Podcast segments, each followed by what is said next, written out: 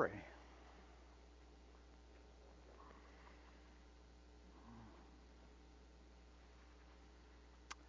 Father, um, help me to teach today. Pray that there'd be power in it, uh, unhindered, unobstructed, seen, felt.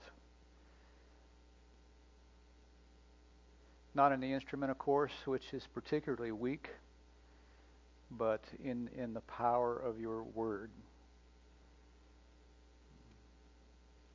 spoken by your Spirit. Father, once again, we pray that your Holy Spirit would have his way and have your way in each of us and among all of us for your glory and for the edification of your people. We pray in the name of Jesus. Amen.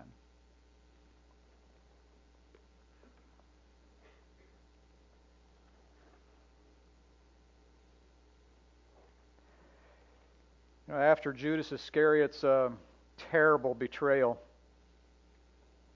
uh, the remaining inner circle of um, of Christ's followers, they they they were going to choose a a, uh, a replacement for Judas.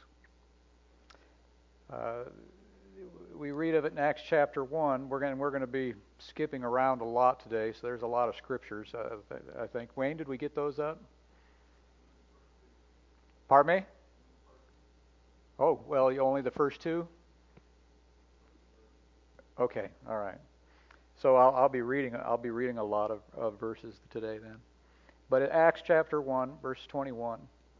So one of the men, so one of the men who have accompanied us during all the time that the Lord Jesus went in and out among us, beginning from the baptism of John until the day when he was taken up from us, one of these men must become with us a witness to his resurrection. So they saw, my point there is that they saw no greater possible qualification for uh, than to have been with Jesus. Just to have been among those who were, you know, who saw him and talked to him and were with him and stayed with him and, you know, ate with him and traveled with him and prayed with him and they saw they they saw no other other um, qualification than that. Uh, and what a and really, when you think about it, what a privilege that would have been. What, what, wouldn't that have been something? To be to be there and just be in that inner circle and just be there all the time and hear the tone of Jesus' voice and you know hear and just see how he uh, how he dealt with things and how he lived and just just to be with him over those over those uh, few short years. I mean, certainly the disciples they saw uh, you know they saw the value of just they they saw the Mary part you know Mary and Martha you know the uh, they saw the Mary part just sitting at the feet of Jesus. They saw the value in that right? Not just doing all the Martha things but to but to take the greater part of just being with Jesus.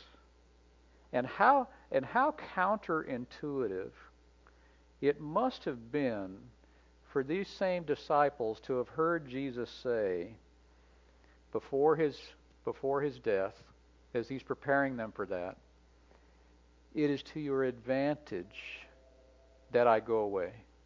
Can you imagine? It is to your advantage that I go away. It's in, it's in John, John 16.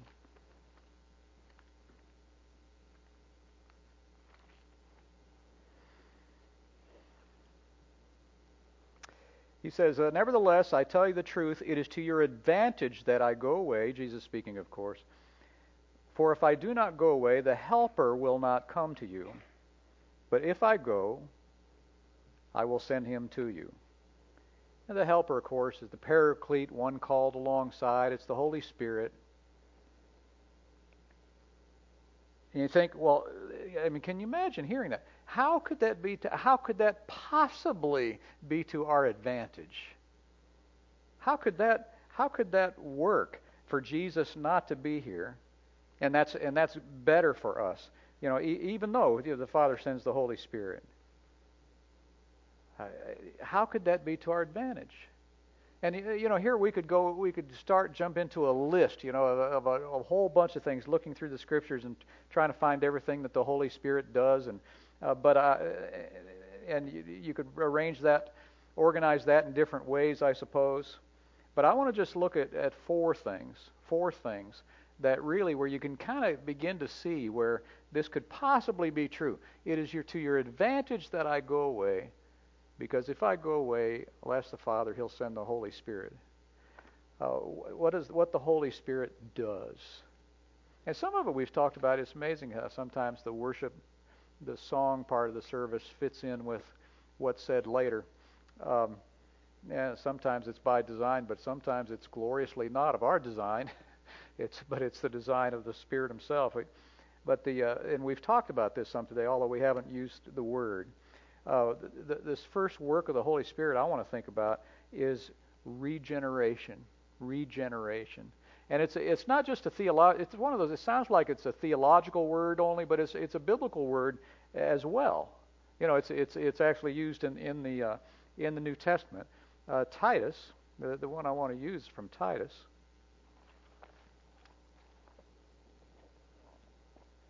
Titus 3:5. He saved us not because of works done by us in righteousness, but according to his own mercy by the washing of regeneration. The washing of regeneration and uh, renewal of the Holy Spirit. So the Holy Spirit renews, He washes, He regenerates. And what's that? It's just like it sounds. Generation, like generation, born ones. A generation is a people who are born about the same time, right? At the same time in, in history, they're born. That's a generation. So and re again. It just means born again. Born again. And so the Holy Spirit, and what are we talking about? The impartation of spiritual life. You know, that God imparts to us, He gives us uh, spiritual life. And you, may, you remember, you know, uh, Jesus, this is Jesus' discussion with Nicodemus. This is, this is it. John chapter 3, and I want to read some, some verses from here. Now there was a man of the Pharisees named Nicodemus, a ruler of the Jews. This man came to Jesus by night and said to him, Rabbi, we know that you are a teacher come from God, for no one can do these signs that you do unless God is with him. Jesus answered him, Truly, truly, I say to you, unless one is born again. There it is. Unless one is born again, he cannot see the kingdom of God. Nicodemus said to him, How can a man be born when he's old? Can he enter a second time into his mother's womb and be born? Jesus answered, Truly, truly, I say to you, unless but one is born of water, another physically, in other words, physically, and the Spirit, this regeneration of the Holy Spirit, this work that the Holy Spirit does in all who believe, uh, unless one is born of water and the Spirit, he cannot enter the kingdom of God. That which is born of the flesh is flesh and that right there is another reason why I think this born of water refers to physical birth, you know, our birth into this world. That which is born of the flesh is flesh, and that which is born of the Spirit is spirit. Do not marvel that I said to you, You must be born again. The wind blows where it wishes. You hear that sound, but you do not know where it comes from or where it, is, where it goes. So it is with everyone who is born of the Spirit the Holy Spirit imparts to all who believe spiritual life. Before that, we were dead to God. We were dead.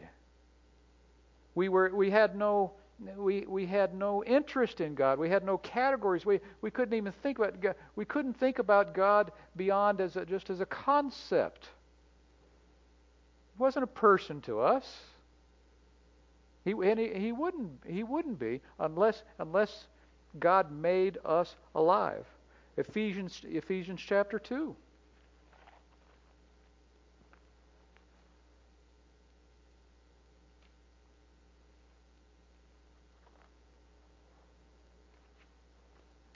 And you were dead in trespasses and sins in which you once walked, following the course of this world, following the prince of the power of the air, the spirit that is now at work in the sons of disobedience, among whom we once we all once lived in the passions of our flesh, carrying out the desires of the body and the mind, and were by nature children of wrath like the rest of mankind. But God, being rich in mercy, because of the great love with which he loved us, even when we were dead in our trespasses, made us alive together with Christ. By grace you have been saved.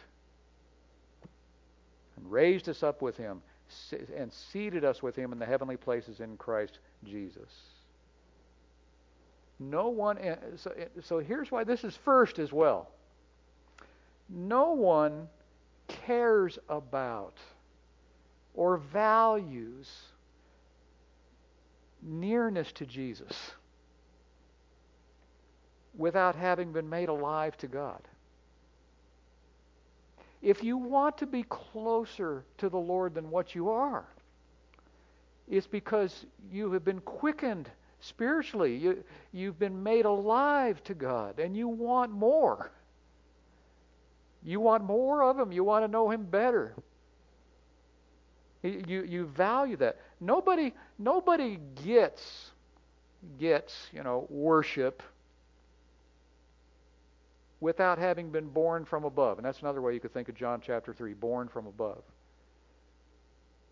Nobody understand no nobody sees the appeal of of worship apart from that.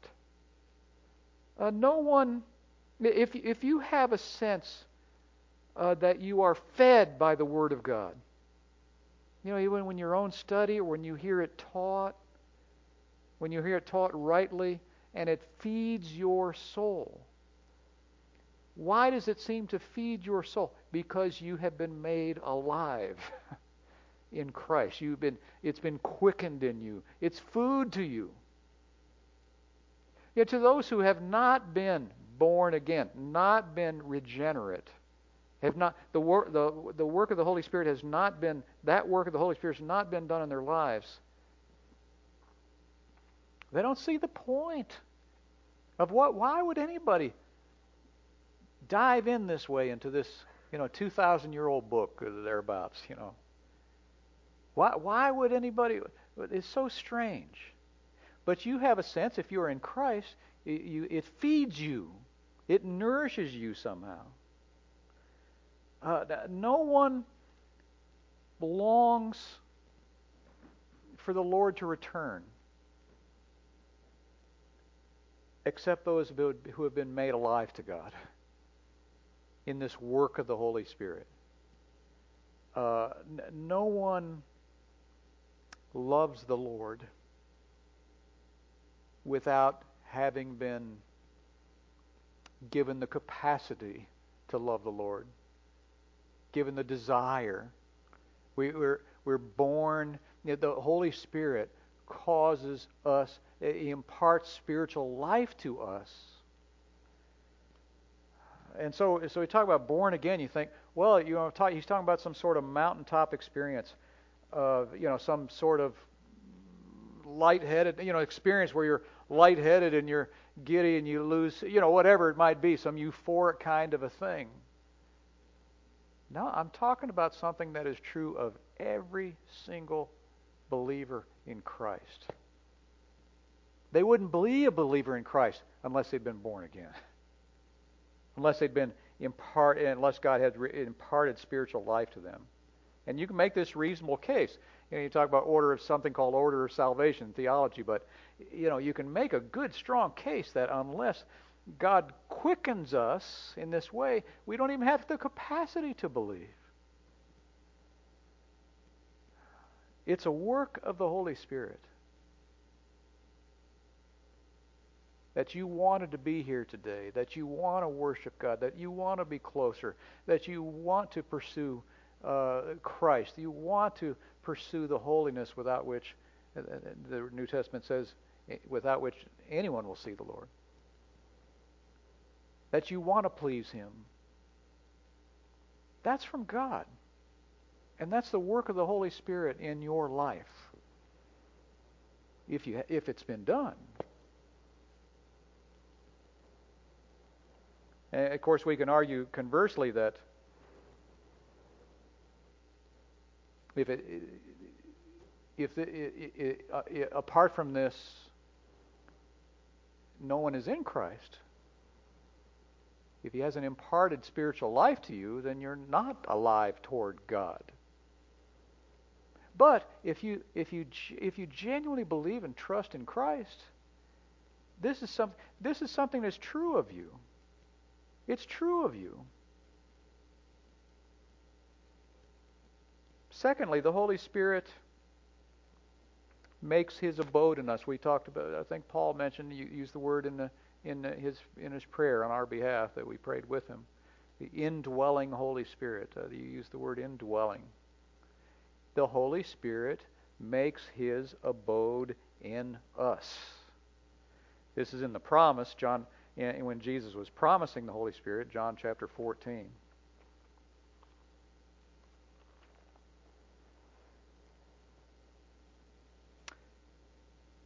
I will ask the Father, and he will give you another helper to be with you forever, even the Spirit of truth, whom the world cannot receive because it neither sees him nor knows him. You know him, for he dwells with you and will be in you. In you. He takes up residence. It's a very mysterious thing, but it's but here it is. He takes up residence in you 24 hours a day, 7 days a week, 52 weeks a year, all the time. So we're not in a position of having to seek the Holy Spirit to come into our lives. Right? Ever. Ever. That's not our position. Holy Spirit, come into my life. That's not a prayer you need to pray because he is in you. Paul, Paul told the Corinthian believers, you know, or the believers at the church in Corinth. This is 1 Corinthians 6. And of course, you know, one of the values, you know, if you find the verse in Corinthians, if you find a truth that applies generally to them, it applies to you. You, you can be rest assured because Corinth is like the, the worst church you can imagine, you know, and it's the worst. And Christians doing some of the most you know, if you actually knew some of the, you know, if you look in the kind of back engineer uh, First Corinthians and think about being in that church and you knowing some of those people are suing each other and and uh, sexual sin and and uh, tolerance, proud tolerance of sexual, you know, all these things going on. People getting drunk at church. You know, you think, oh my goodness, you know, if I knew that person, you'd think there's no way that that's a Christian. There's no way that's a genuine believer. And if so, if you find Paul writing to these people, the, you know, the church at Corinth, and says something that's generally true about them, you think, well, that's got to be true of me. That's, we're not talking about a two-tiered Christianity here. Well, he says, and this is in Paul's argument about why they should treat their body as a as a holy vessel. He says he says this: Do you not know that your body is a temple of the Holy Spirit within you, whom you have from God? You're not your own, for you were bought with a price. So glorify God in your body.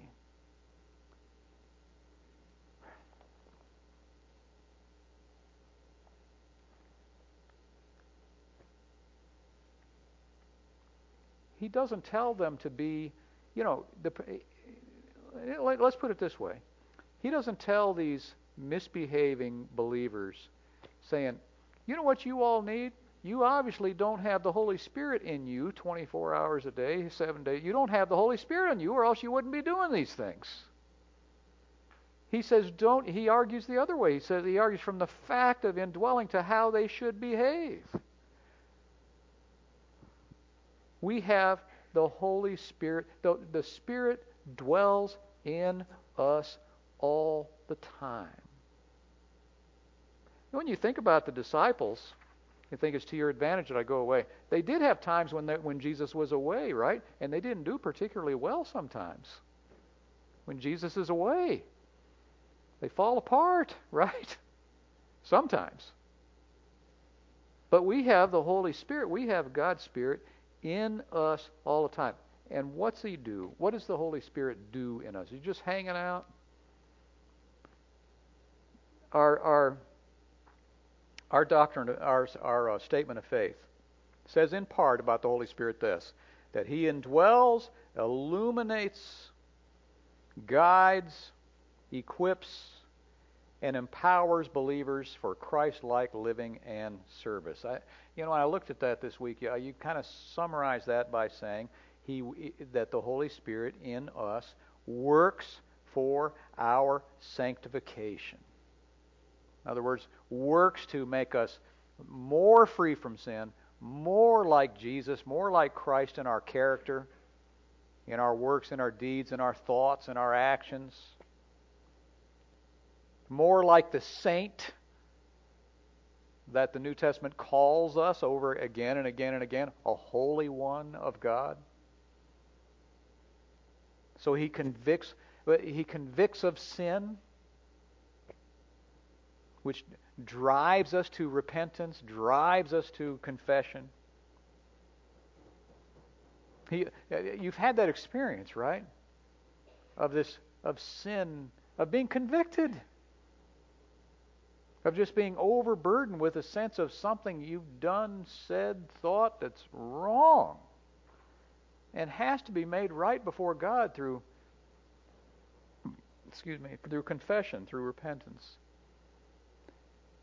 How'd that happen? It's the Spirit within you. He illuminates. you. you've had this experience of the Scripture, reading the Scripture, and sometimes it just it jumps off the page. It's like this is for you to have read right now. Or a sermon that seemed it, seems so intended for you is almost embarrassing to sit there. I think it must be clear to everyone else too. That's the Spirit. That's the work of the Spirit in you.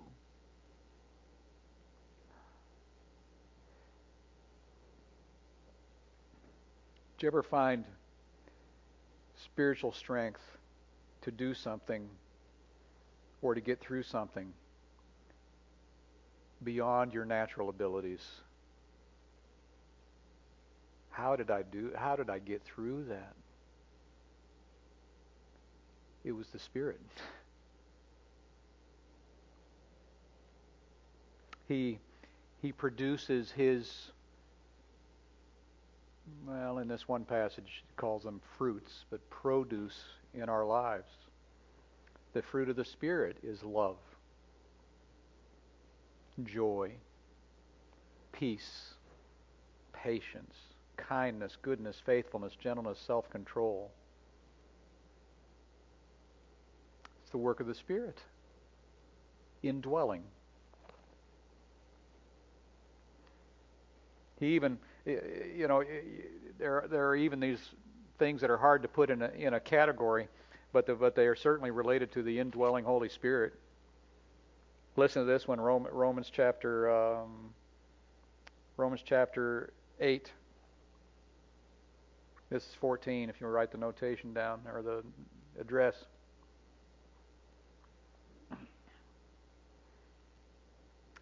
For all who are led by the Spirit of God are sons of God. For, if you, for you did not receive the spirit of slavery to fall back into fear but you have received the spirit of adoption as sons, by whom we cry out, Abba, Father. The Spirit Himself bears witness with our spirit that we are children of God.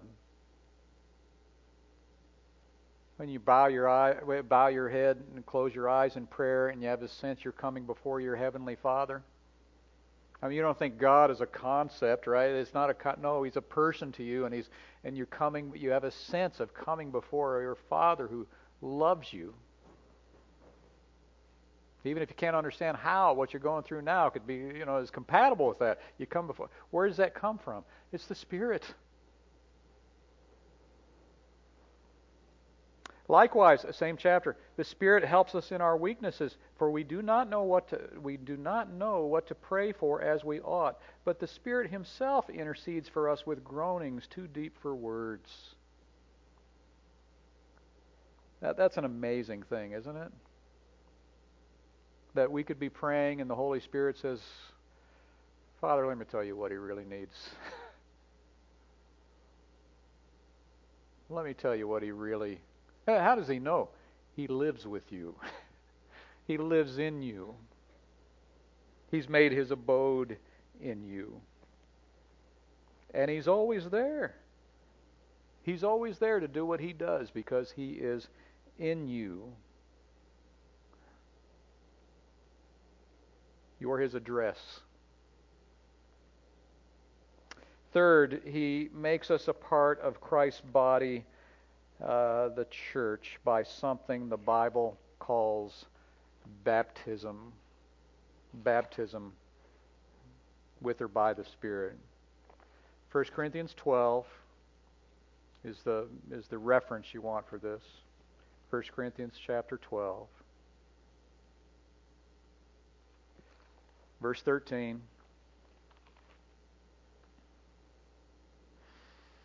Hmm. Well, to back up for just a little for context of verse 12. Just as the body is one and has many members, and all the members of the body, though there are many, are one body, so it is with Christ. For in one Spirit we were all baptized into one body. Jews or Greeks, slaves or free, we were all made to drink of one Spirit. We were baptized into one. You know, that baptism, that it's become a almost exclusively a religious word, right? Baptism. But it had it really in the New Testament times it had a it, it, it, we were closer to a, sec, a kind of a, a, secular usage of it. It just means to place into, to put under the influence of. It's the word they would use when they're bapt- when they are baptized, when they are dyeing a piece of cloth, and they would they would put the cloth into the dye. You know, they'd submerge it. Really, the meaning of the word is one of the reasons we immerse. When we baptize, we immerse. We don't sprinkle, we don't pour. The person getting baptized gets all wet all over. because because of the meaning of the word, to place into. So this this we were all baptized into one body. It's not referring to water, but it's it's it's a spiritual act by which the Holy Spirit makes us a part of the body of Christ. We're intrinsically a part of it, uh, constitutionally a part of it. We don't, we don't become. You can join a church. You can join a church after say, "Well, I want to make this body my church, uh, this my family." You know, but but in terms of the but the church itself, the body of Christ, you know, we, we try to see that anyone who joins here, that's why we ask questions. You know, when did you uh, tell us about your relationship with Christ? Because only those who only those should be eligible for membership in the church who have already been made a part of the church. The church, the body of Christ by the Holy Spirit.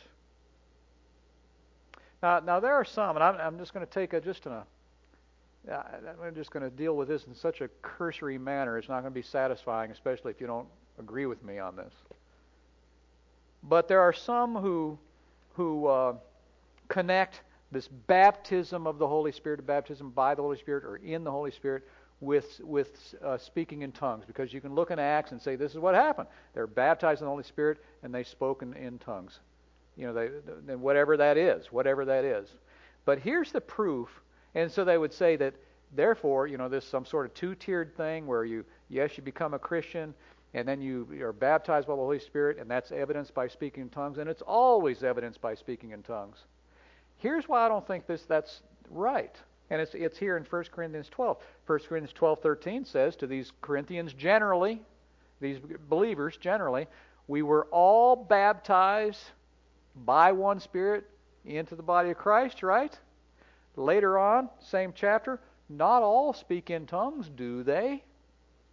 That, that's that's 1230.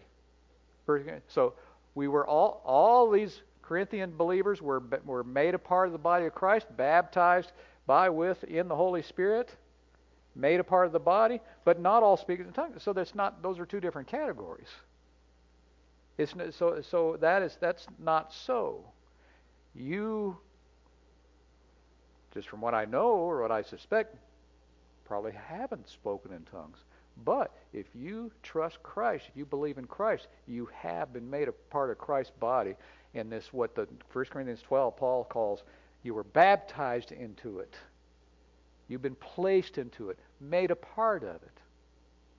And just before we go on, those who there are those who kind of try to live the Christian life as if that weren't tr- so. That they haven't been made a part of the body. And see everything in terms of uh, verticality, you know. Just me and Jesus, me and Jesus. Some of those folks, it's the only church that's acceptable is the Father, Son, and Holy Spirit and themselves.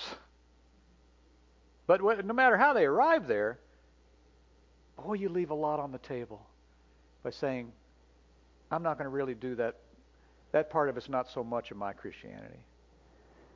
I go to church, but it's to be fed, you know. It's not, I don't really see my, the corporateness of it.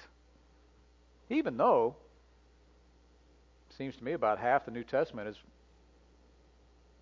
hard to obey apart from being a part of a fellowship of believers, you know.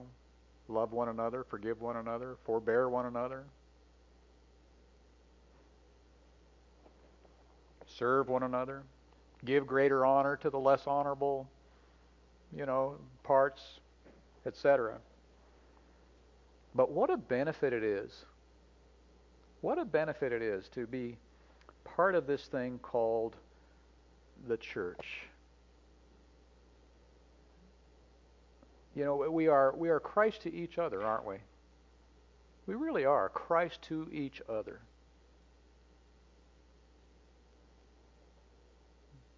Have people rejoice with you when you rejoice. Weep with you when you weep. Bear the burdens with one another. You know, we cast all our cares on him because he cares for us. You know, sometimes how do we know he how do we know he cares for us? You know, a lot of times he shows us through the church that he cares for us. It's not the And finally, the Holy Spirit seals us for the day of redemption. Ephesians chapter 1. In him you also, in Christ, when you heard the word of truth, the gospel of your salvation, and believed in him, you were sealed with the promised Holy Spirit, who is the guarantee of our inheritance until we acquire possession of it to the praise of his glory. The Holy Spirit is the seal, and the Holy Spirit does the sealing. And, and what's the image there? The image, of course, is is uh,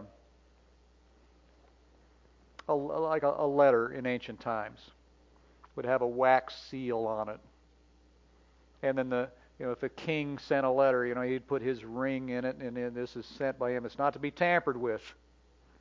And when it gets to where it's going, when it gets to where it's going, that, that seal is there. It shouldn't be broken, right?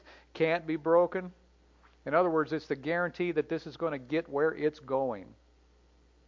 You know, we have something like that. I used to work for a living, you know, and and uh, and had occasion to see uh, uh, shipments being made out. Well, you know, and they load everything in the back of a truck and latch it down and put a seal on it, right? And the seal would have a number on it probably. And it would have you know and it would get to where when it got to where it was going that seal was there as the guarantee that everything that got loaded in the truck is on the truck right?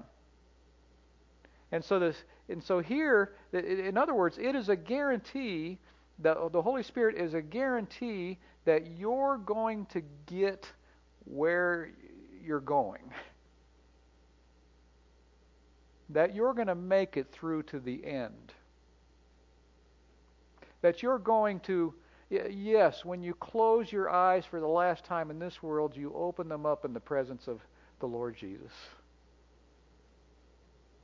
that this, uh, this battle against sin will be won. W O N. You'll be victorious in it.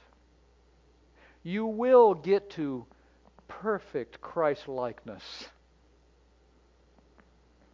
Who will set me free from the body of this death? Praise be to God. Through Christ Jesus our Lord.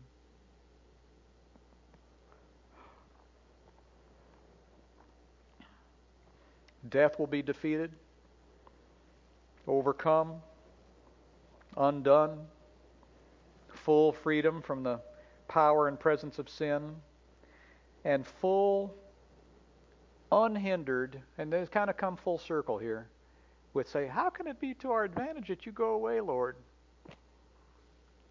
Full, unhindered, face to face fellowship with Jesus. I brought I brought this out today. I didn't even.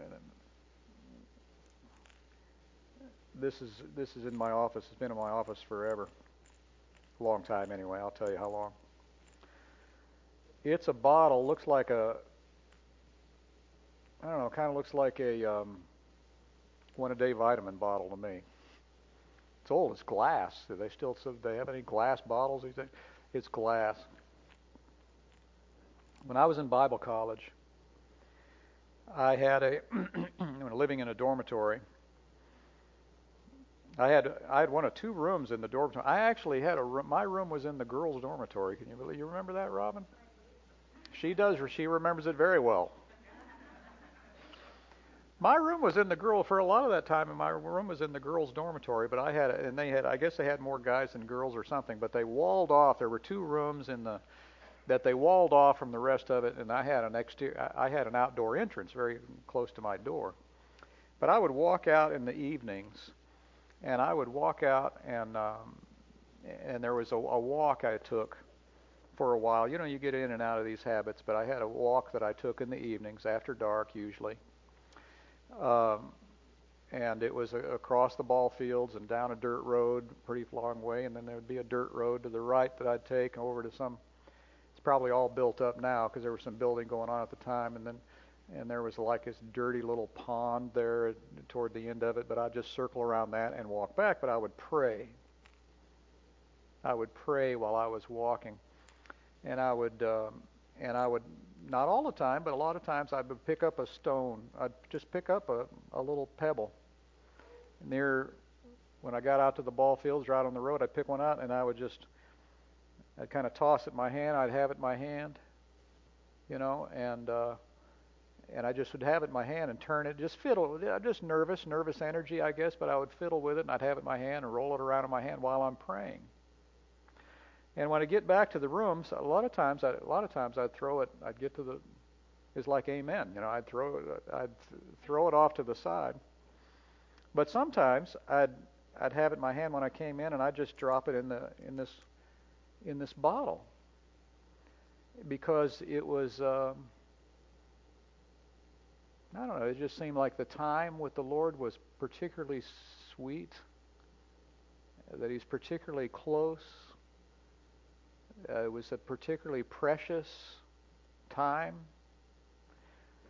And so you think, well, there's not very many pebbles in there. Did you pray all that much? You know, there's not that no, I, I did. I, you know, a lot of times I'd throw it away, and sometimes I'd drop. Sometimes I'd grab one out of here before I left, and and it's like, gee whiz, he's like beads or something. You know, he's a pastor. He's about uh, he's a string away from going Catholic on us. You know, he's.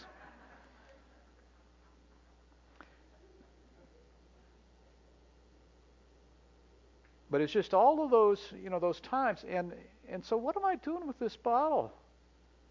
is it is I just got on my desk drawer. I didn't know if it'd be in there. It's just all the times we moved, and every time we, you know, we we've moved. We've moved a lot. Moved from Texas to here, and we've changed. You know, we've changed our. Lived in Missouri and stuff, and um, going through things, and I just think, I don't know. I don't want. I don't want to throw it away.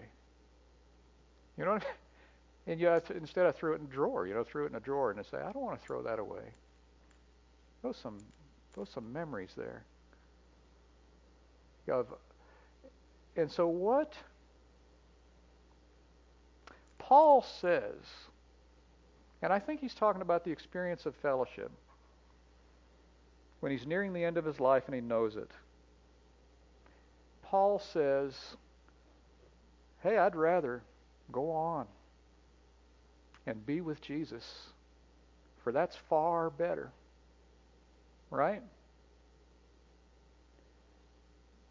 So you, you have that. But what is it that may. Sure, you can't deny what he says. It's, it'll be better. But what made those times so sweet? So special? What made the Lord feel so close? What makes me care about being close to the Lord? Seeking His face, looking forward to seeing Him. The Spirit. The Spirit God gave me. The Holy Spirit that Jesus asked for to be given to me and to you that caused me to be born again to a living hope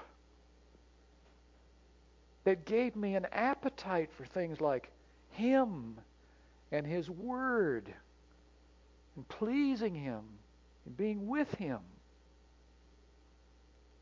that made me a part of His of His body, the church and that seals me for the day of redemption. So even though Paul says it'll be better, we can see where Jesus is coming from. He says it's to your advantage that I go away. Thank you for your Holy Spirit.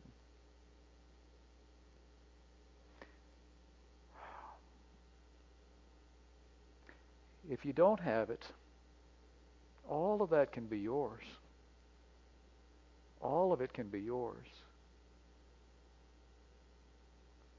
And it's by accepting Jesus, by saying yes to God's offer of salvation by His grace alone, His unmerited favor alone, through faith alone. Not, not an offer of if you try hard, you maybe you'll make it. No. Accept what's been done on your behalf by Christ already. He quickens you. He makes his abode in you. He makes you a part of his body. He tickets you. He seals you for the day of redemption so that you know you're going to get where he where you're going. Hmm. Don't leave home without it, right? Don't leave home without it.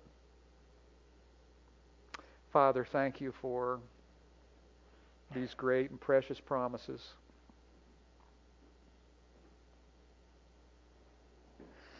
Thank you for your Spirit who caused us to be born again, who lives in us,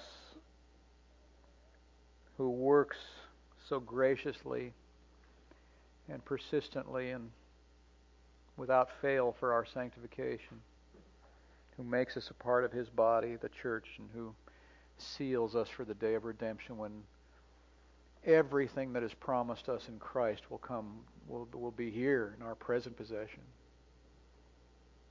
We look forward to it, Lord.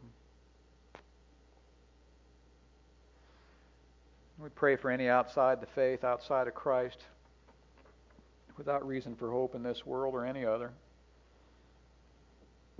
that they would be moved to want to know you and to accept your free gift of salvation through faith in Christ.